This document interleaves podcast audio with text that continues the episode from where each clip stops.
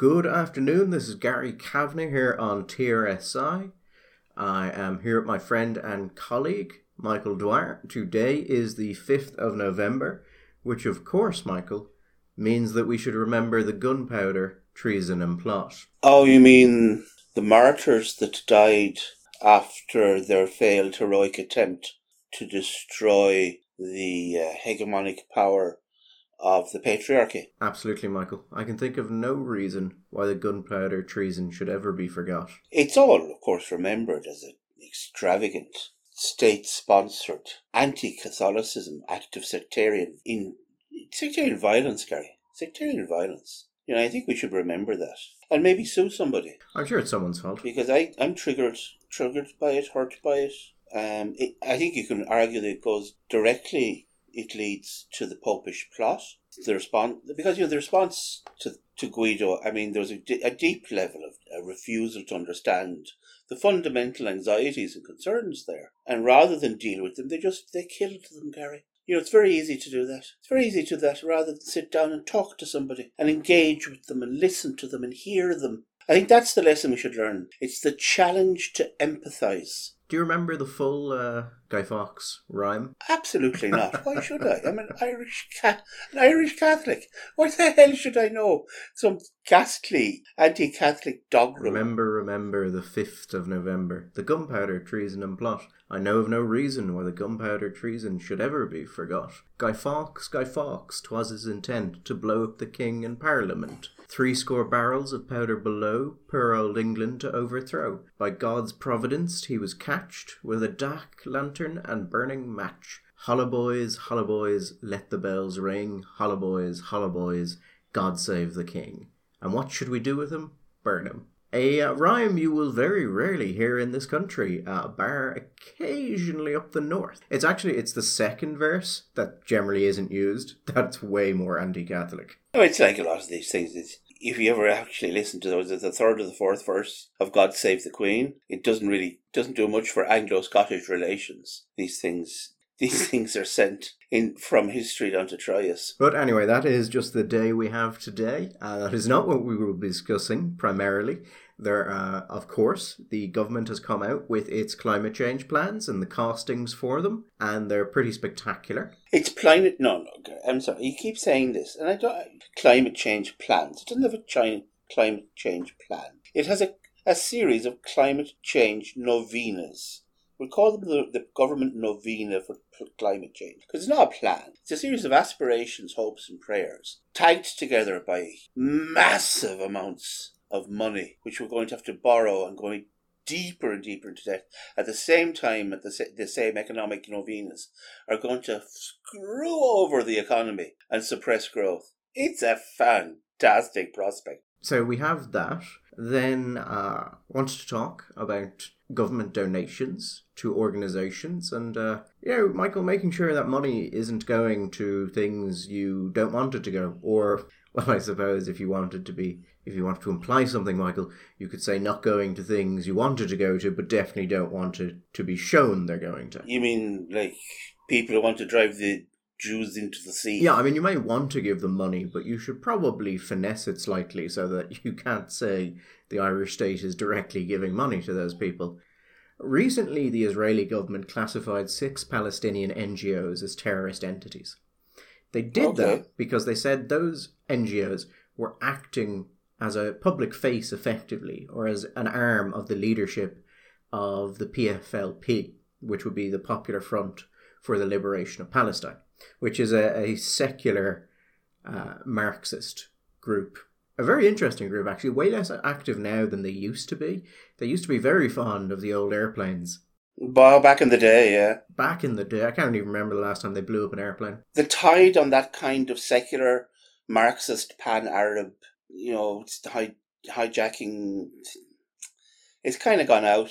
Where it's much more a kind of a a local populist Islamic vibe going on now. I think the problem for Ireland in that is that the Israeli government had said that these groups were pushing money into the PFLP, but that a large part of that money was coming from European governments.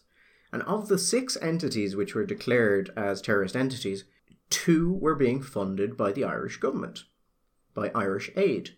Partially, not totally, partially. Simon Coveney came out and said that he had seen no evidence to suggest these were terrorist organizations and that he wanted Israel to make that evidence available to the international community, but that there were robust safeguards in place to ensure that Irish money did not go to inappropriate causes, including terrorism. I attempted to question the Department of Foreign Affairs in relation to their funding of uh, the groups on that list. They have so far failed to respond to any email I've sent in about it. So I just keep sending them the same email every couple of days. Just for fun, really, at this point. Also, because at some point I want to be able to go to the Department of Foreign Affairs, ignored 17 requests for comment. We'll get there someday, Michael. The problem here is that when he talks about the lack of evidence, the Israeli government has been producing for years reports on these NGOs and their links to the PFLP. Now, you can say the evidence in those is not persuasive, but there is substantial documentation of them. And there are clear links between members of these charities and members of the PFLP. The important thing about the PFLP, by the way, is that it is recognized as a terrorist organization not just by Israel, but also by the United States and by the EU. So if it turns out that Israel is right, and these groups were funneling money back to the PFLP, and the Irish government was giving them money, the Irish government effectively funded terrorism. So, as you can imagine, this is not something they want to talk about. But when Simon Coveney asked about evidence, I did go back and look at some of the reports I had seen. And then I looked more into some of the directors of uh, these entities, Michael. Yes. And there is a clear pattern of high ranking members of these organizations either being convicted of terrorism charges, uh, being arrested for terrorism charges, or for the Israeli government to publish information which they say links them to the PFLP for many, many years. So, if we want to talk about evidence, well, it appears there's evidence there. As I said, you could say that you don't find it compelling, but it has been available for years. And that raises this question. If you are the Irish government and you know that there is information being circulated the high ranking members of an organization that you are giving money to are also high ranking members of a terrorist organization, what steps did you take to make sure that money that you gave to them didn't go to the funding of terrorism? And that is what I would have really liked the Department of Foreign Affairs to clarify, because I think it would be very difficult, if not impossible, to give these groups cash and then control where it went. Yeah, there's no way this cash is not fungible. I mean, it's it's it's, it's, it's, it's money going into a pot. There's absolutely no way that it, the Irish government is going to be in some kind of uh, situation where he can hypothecate this money. Say now that money is only to be used for oh teenage gay drop-in centres and women's literacy courses. None of that is to be used for terrorist acts against Israel. I mean, even if they had put in place a system where, let's say, the charity had to invoice the depart the Irish aid, and Irish aid paid their supplier directly. Given the circumstances in Palestine, you still could never stand over the actual reality of where that money went. It would be nearly impossible because of the nature of the situation and the involvement of large amounts of the population. Now, the Irish government may say that you know, it doesn't matter that these links are there, that they still think these are legitimate charities. But to come out as if you are shocked that these charities, which have been linked to terrorism for years, are now being called terrorist entities, as if how could we have known this would happen? Presumably, you've read the reports on it. And whatever you might want to say about whatever levels of evidence or not regarding the uh, the direct day to day operations of the charities and what they may be doing towards the destabilization of the state of Israel or acts of terrorism. The fact is, the personnel is there. I mean, the, the, the, the personnel in the charities and the personnel in the terrorist organization recognized by EU, that is an identity. A is to A. That nobody can argue with that. These are the same people. That is established. Particularly in in 2019, there was a, a PFLP bombing. that killed a 17 year old Israeli child, a girl. And the Israelis cracked down hard on on them after that bombing. And two of the people who were arrested were a former accountant of one of these charities and a former director general of one of these charities who had been on the board of directors as the deputy director until I think 2017 and had a long history of being accused of activities such as this. Now, that person was subsequently convicted in 2021 of being a senior member of the PFLP. They were released shortly after because they had spent nearly two years in jail awaiting trial um, and things of that nature, so they basically were released having served their time. But to say there was no evidence, that there was no indication that this money could be going to groups which are linked to the PFLP is total horseshit. And either the department knew and it didn't care, in which case, fair enough, if you think that's legitimately in your objectives, or it didn't know and it's incompetent. I would be curious, and that's no more than that, curious to know to what extent Coveney tried to inform himself and or to what extent the department tried to inform Coveney before he made that statement. Uh, it's hard to it's hard to see this, the facts as we have seen them and to say that there is no evidence. That just doesn't seem to be a reasonable position. You can might you might say there isn't sufficient evidence or the evidence stacks up, but we still feel that this is a legitimate thing to do. And oh yes, you know it's it's they're going to be in a place like Palestine where you have such a small civic community you are going to have crossover between different groups and organizations. That's unfortunate, but we have to deal with the reality. But to simply blandly state the thing as he stated it, geez, Gary, at the very at the very least, it's not just it's provocative. It's deliberately provocative.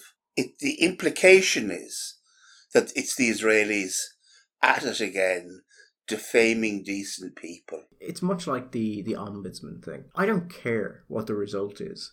If the Irish government decided it wanted to fund a terrorist group indirectly, or it wanted to fund a group with such close links to terrorism that they should have been able to assume money was going to leak, and that's just their policy, that's at least a policy. I don't agree with it. I think it's. But it would at least be a policy. Here it looks like their argument is just, we don't know anything when there's rather a lot you could have known. The Irish Times is reporting today that most of the cost of the new climate action plan is to be borne by private individuals, households, and the private sector, according to the three coalition leaders.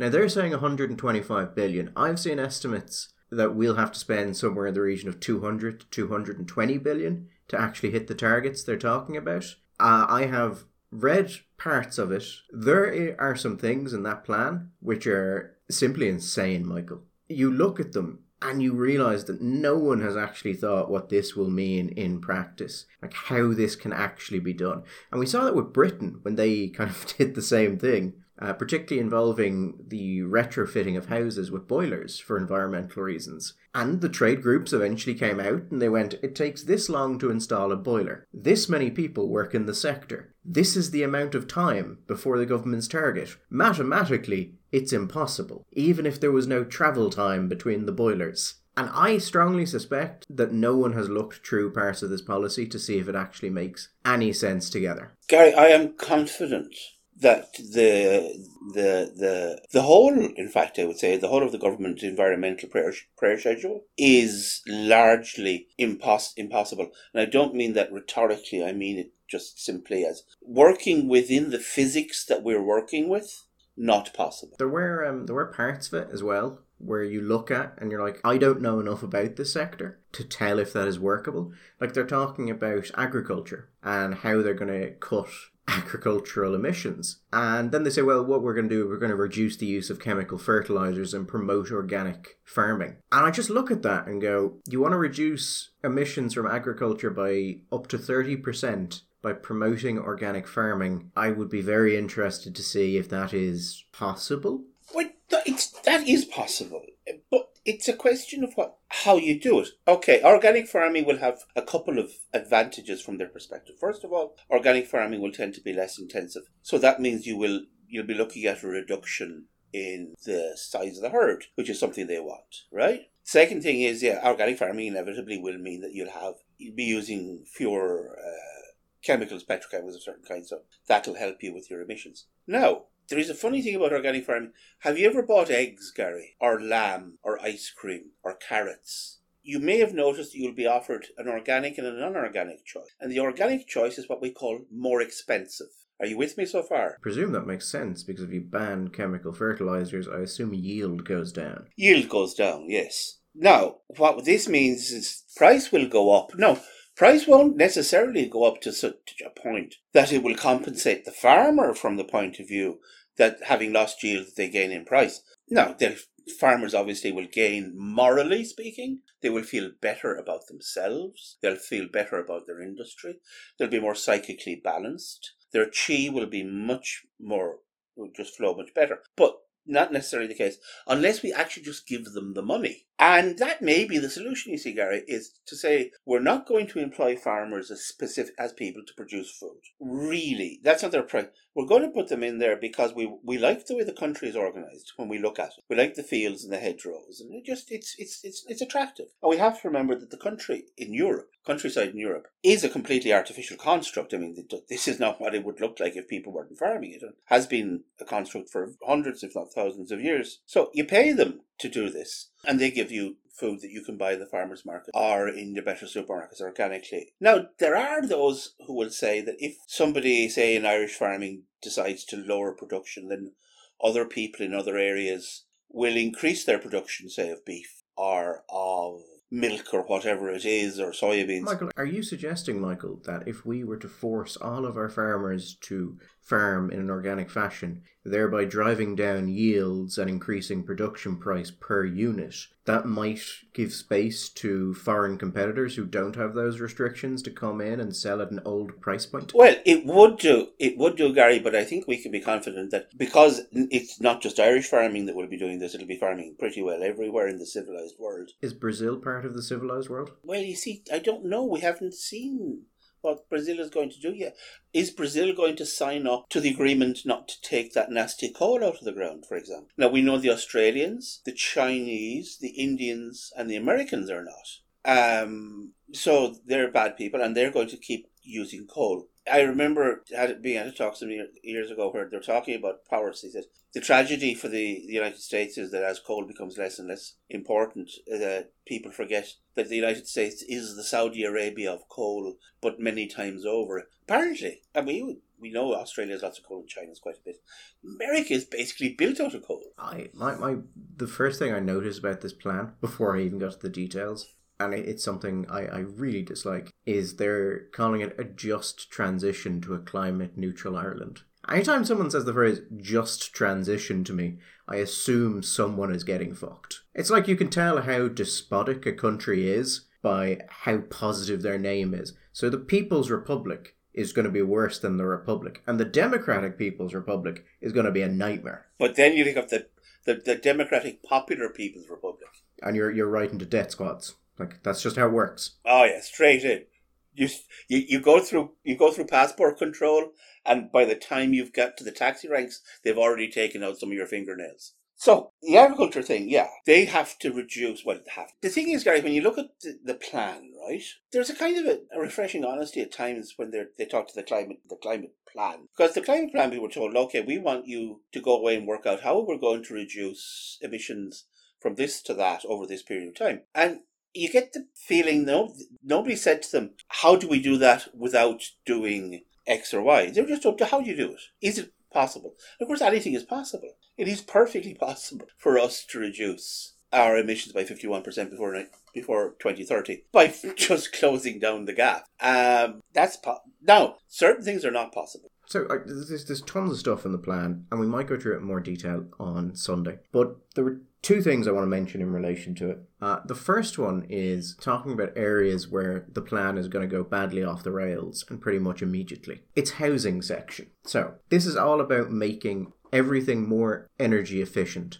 And if you want to hit the targets they're setting, you need to do that because we saw from COVID, you shut everything down, you keep people living at home, and things still don't decline at a rate fast enough to hit the targets because the passive rate is higher, uh, which should give you a sense of how bad this is going to get. Yeah, I mean, that's what people need to reflect on. The worst, over the worst, deepest shutdown of the pandemic, and people just remember in your heads, keeping your, a picture of what your town looked like at that point. That was not enough reduction in economic activity for us to be able to hit the target that year for the reduction in emissions. So just have a sense of what kinds of things we're going to have to do. So, what they want to do is this they want to install, over the next decade, 680,000 heat pump uh, heating systems. They want to retrofit 500,000 homes for energy efficiencies. So let's put that to one side, Michael. That is there. The new housing plan, Housing for All, published a month ago, says they're going to build 33,000 homes every year over that period as well. Then we have the Mica situation, which is politically radioactive. So they are going to pump money into that to fix that. Billions upon billions are going to be pumped into the building sector. The building sector does not have anywhere near the capacity to do all of these things at once. Yeah, so if you pump more and more money into it,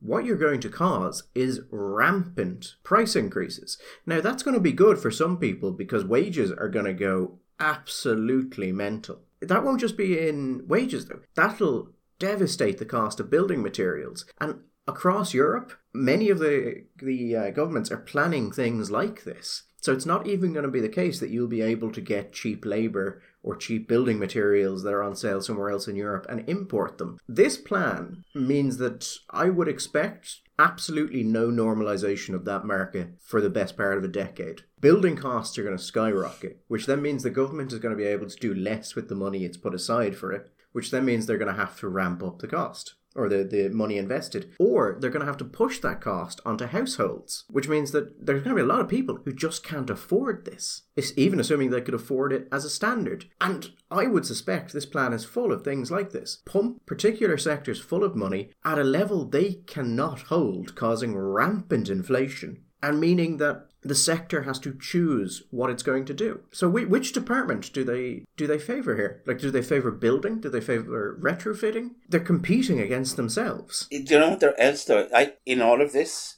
Now, this is just added to the soup, but looking at the plans and the timings and all the incentives, etc., the, the last year and a half, I also think we have another lovely things, which is about to start brewing, Gary. Which is, uh, I think we're going I think we're going to manage in the middle of all of this to generate a housing bubble. I'm going to put my. I've been meaning to say this. I don't know if I've said it already. I wanted. I kept meaning to say this on the podcast so that I, I can go back and because nobody remember if I'm wrong. Nobody remember if I'm right, but I'll remember. So I want to be able to go back and say, "See, I said, I said, ha ha ha ha." I think there's a housing bubble being created in the middle of all of this because you're going to have this huge, enormous, ridiculous push over in a contracted period of time, which is not a natural thing, to to build and to, to change, and you're going and you're going to see massive increases in prices. But eventually, eventually, you will get just through dint of money, you're going to get the the the, the mark the the market and the sector building to its capacity or beyond its capacity, right? But that won't just stop, Gary. It's not that we will reach a magic number where the supply of housing has now equalized and stabilized and is we're now caught up and it's all grand. That's not the way they. They will keep building, and the prices will keep going, and they will keep. Oh, the overhang will continue for some time until you reach a point. Also, eventually, well, it, it'll be even more prolonged here probably because all of the money that's going in to the retrofitting will keep will start to keep will keep prices maybe artificial, but a point will be reached where supply has been stabilized, and the generalized costs that have been enforced by this will start to reduce, because also we have to assume assume eventually the shortages and kinks caused by COVID will have worked themselves out of the system. And you're going to be looking at houses that are going to be many tens of thousands of pounds or euros overpriced. And we're going to have a lovely, lovely crash all over again. You might like um, this one, Michael, as well.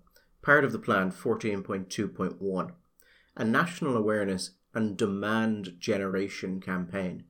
So there's going to be targeted marketing campaigns underpinned by behavioral economics insights taking place across 2022. Behavioral economics insight, that's always a word. Yep. So that that is going to drive the sector absolutely mental. Great time to be working in the sector, by the way. Unless that the you know unless the material prices rise out of control, in which case, well, we'll see what happens then. But nowhere in any of this do I get any sense that they understand what they're doing. They're doing exactly, Gary. Uh, you see, you're too young. They're doing exactly what they did 20 years ago. Well, not exactly, but basically. By the late 90s, even by the mid 90s, the Irish building industry was working at capacity. My brother was a builder at the time, and by the late 90s, he and other people were going to England and similar places to get block layers. You couldn't get a block layer. The price of a block, it went from being 40p to lay a block to £1.20 a block in Dublin at times in the space of a couple of years. You couldn't get them. So they were getting bricklayers it might from bricklayers in from England, from from, from Scotland, from Wales, different places, tribes. And in the middle of all of this, right, you had this fucked up planning system where if you wanted to build a house or housing scheme, for some reason, do you have did you do you remember this? Or did you notice it? You had to apply for planning permission to build a hotel as well. In the middle of all these, you had to, and there would be a small hotel, 40 room hotel. What that was about, I don't know. But the big thing was, they put up all of these special tax things, right, which were supposed to be to stim uh, for to stimulate the build the, the local economy and building. So places along the coast, like a number of places near near where I live, had a special tax designation. So if you built houses there for rent, you could set off, you could uh, you could use those to set off all of your rental income across. Say if you had large rental incomes in Dublin, you could set them off against that.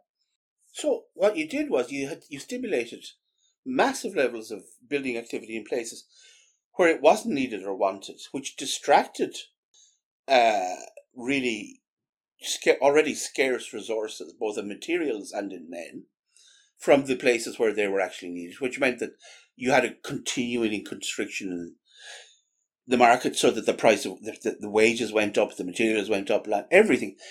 And it was not, that would have happened to a degree anyway. But it was deliberately, consciously exacerbated by government policy, driving demand when demand was already booking through the system. A few months ago, I don't know, did you notice this? A few months ago, David Quinn was writing an article where he was saying, this is going to cost 60 or 70 billion at least to do X, Y, and Z. And they all jumped on his head. Then last week, who was it? The Office of Budget, not the Office for Budget, Fiscal people were saying that it's going to cost at least 125 billion and there are people out there, Gary, I know you'll be talking to them as well, who are saying 150, 107, 200. I mean, you're getting to numbers where it starts not to really make sense anymore. the, the highest I've been told by someone is 220 spread between the state and households. And the big thing there is because there's a suspicion that we may hit a point where the price increases in certain sectors are just going to become uncontrollable, that they lose control completely of this thing. Because it's not just, ha- like you said, Gary, it's not just happening here. It's happening all over Europe. And we have generated, through deliberate policy choices, all sorts of price inflation. We have created, for example, we have talked about this already, energy shortages. Uh, just for ourselves in Europe, we've generally chosen for that to do that. Yeah, uh, on the um, on why some people are saying it'll be much more expensive. There's a principle called the the Pareto or Pareto principle. You usually hear about it in terms of um, management sometimes called the 80-20 rule. So, uh, you know, 20% of people produce 80% of the positive outcomes for a company or the money of a company. It's usually used in that way, but it can also be found in a lot of other uh, places. So if you want to do something, let's say you want to make a product as good as you can get it. Once you start, you've got all the low hanging stuff, basically, the things you can do cheaply. But as you get further and further into making it absolutely perfect, minute improvements in the product become increasingly expensive. And so the argument there is that the final 20% of what you're doing is going to cost 80% of the total project cost. Now that's just a rule of thumb. That's not a you know hard and fast mathematical rule. But there is an expectation that when we get a couple of years into this and they're saying, okay, you've reduced it by this much, but you still need to go down another 7% this year, it's going to start becoming very, very difficult to hit those numbers without incredible cash from investment. Or coercion. Or massive coercion, yes. Yeah. I think this is going to be a really, really interesting experiment. I've been talking to a few of our friends, you know, on the extreme alt right in that space that we occupy, uh, the loony, the loony fringe. And there's an interesting discussion because we've been talking about this for a while and I've been talking to friends about it. This we are now that this is the moment. It is happening. The rubber is hitting the road. The economic realities, the sort of the, the pain of pursuing a certain kind of response to climate change is now going to become manifest. And we're not going it's not going to be small micro doses, Gary. I mean, electricity, I mean, the price of petrol, you're talking 170 to 175 litre. The price of electricity, which we might just briefly mention a little bit, in Ireland, the price of a bale of briquettes, which we talked about before, the price of a bag of coal, and all of the other things that that will feed into. Because energy costs will feed into every. This is the point you have been making for a long time. Energy is the thing that all of our economy is built on.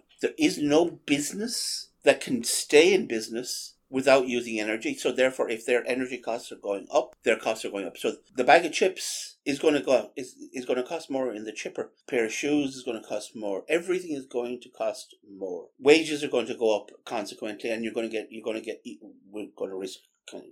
But so I think the question is going to be, and I'm curious. I know you don't, you, you're, you're, you're not a fan of hypotheticals or speculation and all that, but fuck it, I don't care. In the next year or so, we're going to see this. Everybody, well, not a lot of people confidently say to me, "Oh, when the real numbers hit the peak, no, they'll just stop. There'll be a revolution. They'll be, they'll be turfed out. There's no way when you see 82% of people are opposed to carbon taxes that people are going to deal with the kind of pain that they're going to have to deal with. What do you think? Do you think, I mean, and I'm, not expecting a scientific, but if you're going to have, if I gave you a five pound note and it's even money one way or the other, which bet would you have? So, if you were to ask me what I thought was more likely between we will see a mass mobilization like the water protests, but on a larger scale, because this is clearly a more substantial impact, or if people will sit and take it. I would say the likelihood, I'd say the strong likelihood,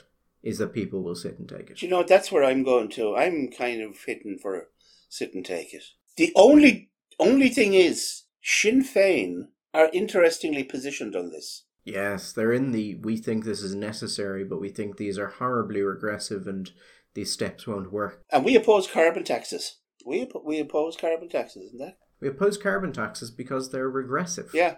On the matter of uh, how the Irish Energy Service is run, I'm. We won't discuss it here, Michael, because it was said under Dáil privilege. But Darragh O'Brien made a series of statements and, uh, shall we say, insinuations about some of the companies involved in the Irish energy grid. Darragh O'Brien or Barry Cowen? Sorry, no, it would have been Barry Cowen. Yes, yes, yes, yes. Don't know why I mixed those two up. Oh, I was just reading about um, about Darragh O'Brien and the uh, the wind energy company pulling out. Oh yes. Yeah. So he is talking about uh, some of the contractual uh, obligations there and uh, issues with EirGrid and ESB Northwall. As I said, it was said under Dáil privilege. So uh, I don't. You may see it reported, but if you see it reported, they're just going to give you exactly what he said because uh, no one is going to go beyond that. I will put a direct link to it at the bottom of this podcast. And if you're interested in perhaps procurement or um, you know, just what's happening, I would uh, I'd say it's a good read. just while we're there, I just want since I, I, I adverted to it, I'm not going to talk about it because it's not to talk about, but just as a passing observation, the price of electricity. The price of electricity in Ireland is twenty point six nine cent per kilowatt hour unit, right? I'm just to contextualize that. Um, blue and yellow is that Lithuania? It's a Baltic country anyway. How offensive is that? A Baltic country. That comes bottom. These these are the these are the figures from Eurostat for the electricity prices in the EU. We come in at twenty point six nine. After us, seventeen six seven is Belgium. Germany at fifteen point six two. Germany, Germany, like is is is twenty five percent cheaper than us, and they're still spending X billions a year on solar on solar power subsidies. They have, I think, in ten years, one hundred and twenty billion on subsidies to uh, renewables, and they're still and they've had to put the prices up because of various legal issues, all the way up. The average in the Europe is thirteen point two nine. Greece is down at uh, uh, so that's Finland at twelve.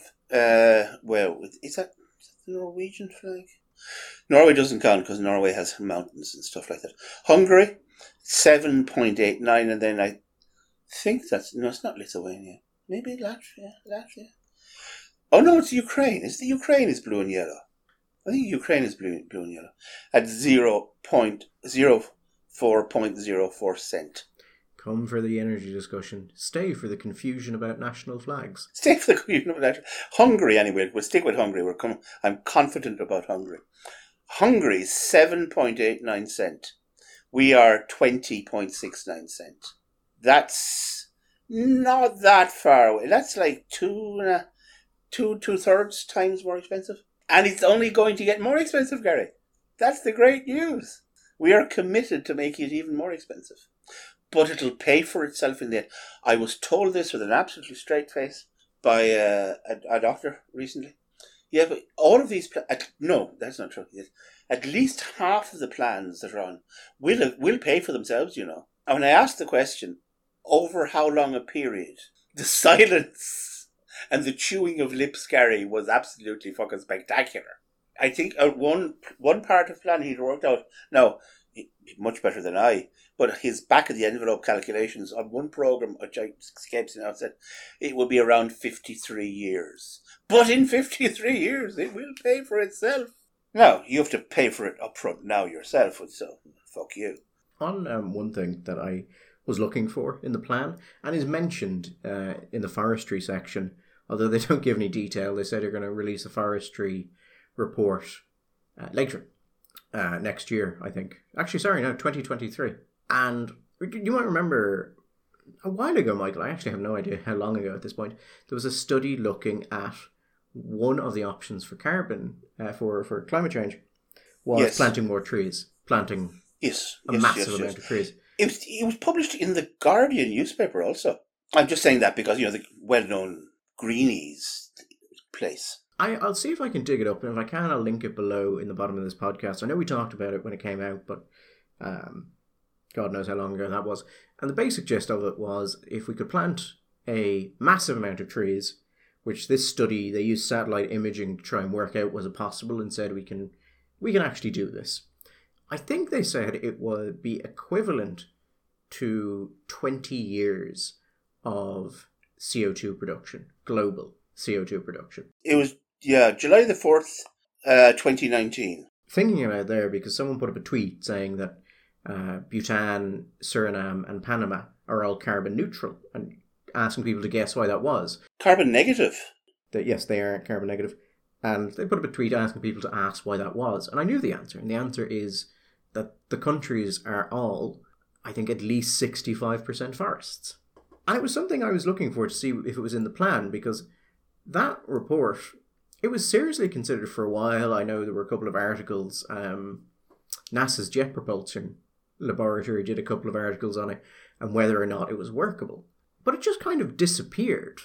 Uh, but I was looking to see if there's anything about that in this plan because if it was workable, it would be simply so much cheaper than anything else in this plan, it would be incredible.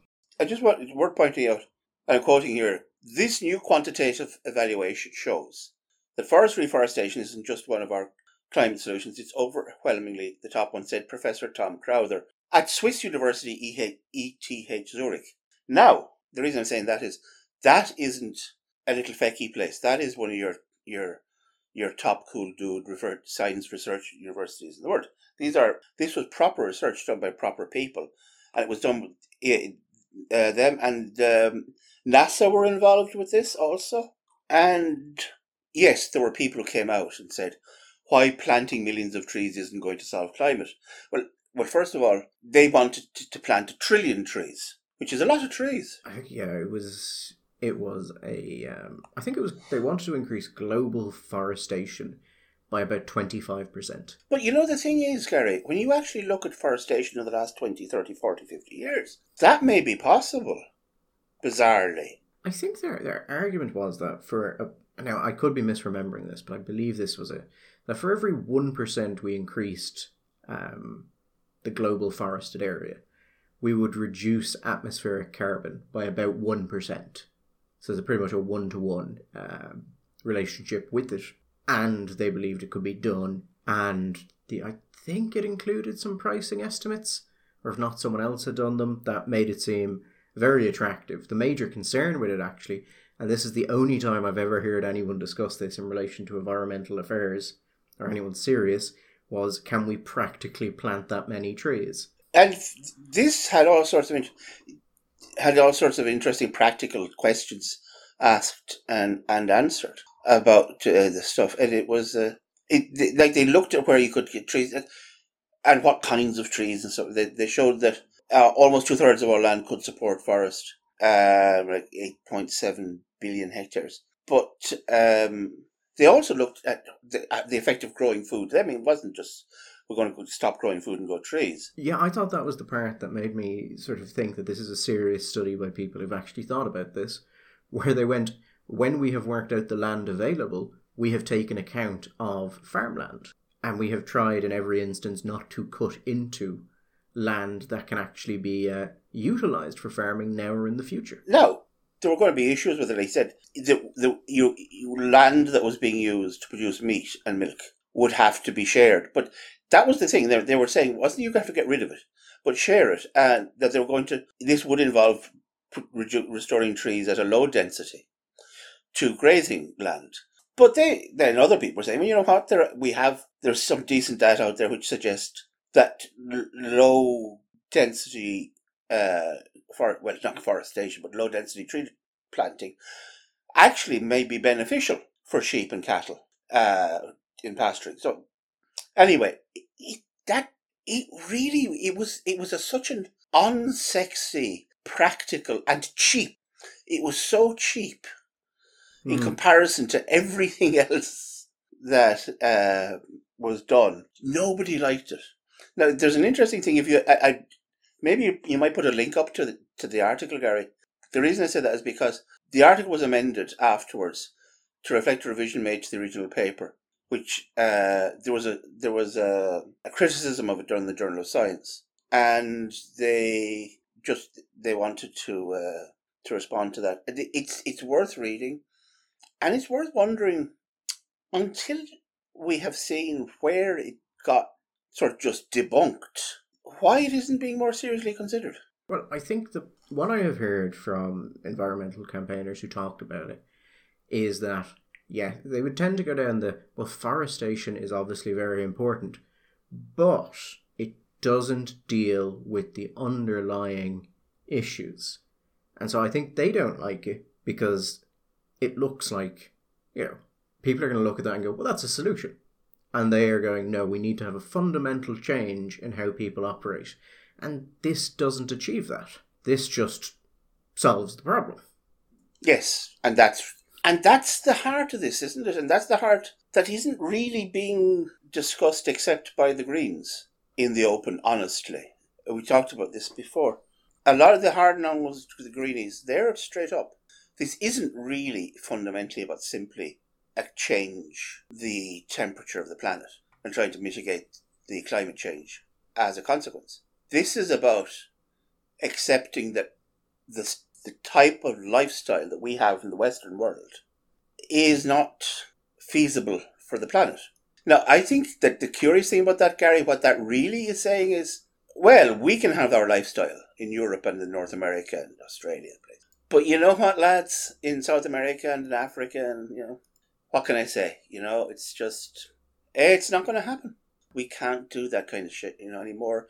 We're going to have to stop this whole, you know, post-industrial, late capitalist economy, consumerist economy. No, no, no. That's just going to have to stop. And you know, what this I, we would love you to had a bit of it, but you know what? What can we do? We have to save the planet.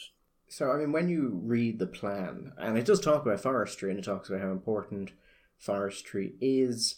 It says that forests will be critical for achieving carbon neutrality no later than 2050, and that substantial forest forestation should take place.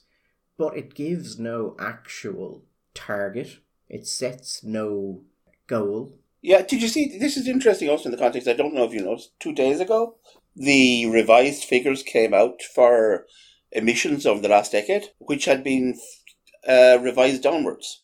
And it now very much looks like the last decade, rather than looking at an increase in emissions, at the very worst, we'll be looking at a plateau of emissions. And that does seem to be, well, can be connected to a lot of things, but one thing that certainly has been happening uh, is a very significant greening is of the planet is going on and has been going on for the last 30, 40 years. It's always struck me as a failure of the environmental movement, particularly in America, that it was never able to convince any of the religious groups to really get on board with it. Not on a, a sort of systemic level. It's starting to happen now just because things have culturally moved in that direction. But the religious groups, particularly the evangelical groups, do take seriously ideas that earth was granted to man by God and that it should be cared for. But they've never been able to actually talk to groups in that language.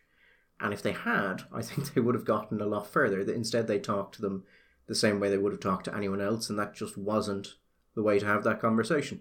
And I think with things like that, where you're talking about the study on trees, that is something you could get nearly everyone on board with if you were saying we want to rebuild the great forests of Ireland that we historically had and maybe reintroduce wolves to them, I think you get pretty much everyone on board. I mean, it's got the wolves for the Green Party and it's got the actual improvements for everyone else. But they don't. Yeah, uh, we could. Uh, there surely must be large swathes of Ireland where you could, as economically successfully, return them to woodlands as, geez, leave sheep up the side of them. So just uh, uh, we may do more on this on Sunday when we've had a chance to go through. The plan is two hundred pages long. It launched yesterday, uh, and I have other things to do.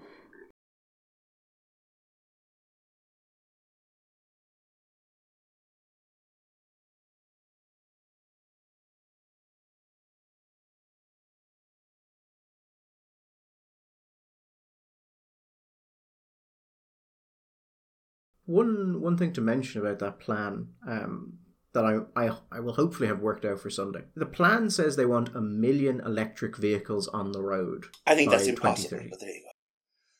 And if anyone has seen anything on this, I'd love to see it. What is the impact on the national yes. grid of the addition of a million electrical vehicles? And can it handle it? Because I've been trying to work out the average energy usage of each car, Michael, in Ireland and what you would expect that to be if they switched over to electrical. And I haven't confirmed it, but it looks like a very large increase in the national grid. Now, I mean, not potentially unsustainable. I mean, maybe there is a plan to handle it, but I just wonder if this is another case of the government saying, that's a good thing, we'll do that. And then in about 2028, someone is going to go, assuming they hit their targets, uh, lads, what are we going to do about the um, the electrical demand from this. And there's going to be a moment of oh. The thing about the electrical demand is, and this may be a very very minor consideration indeed, but I know a lot of people, especially people with families, Gary, who will time, say, certain kinds of storage heating, water heating, um, clothes washing and drying, and all sorts of things to do them at night when they will get a lower rate.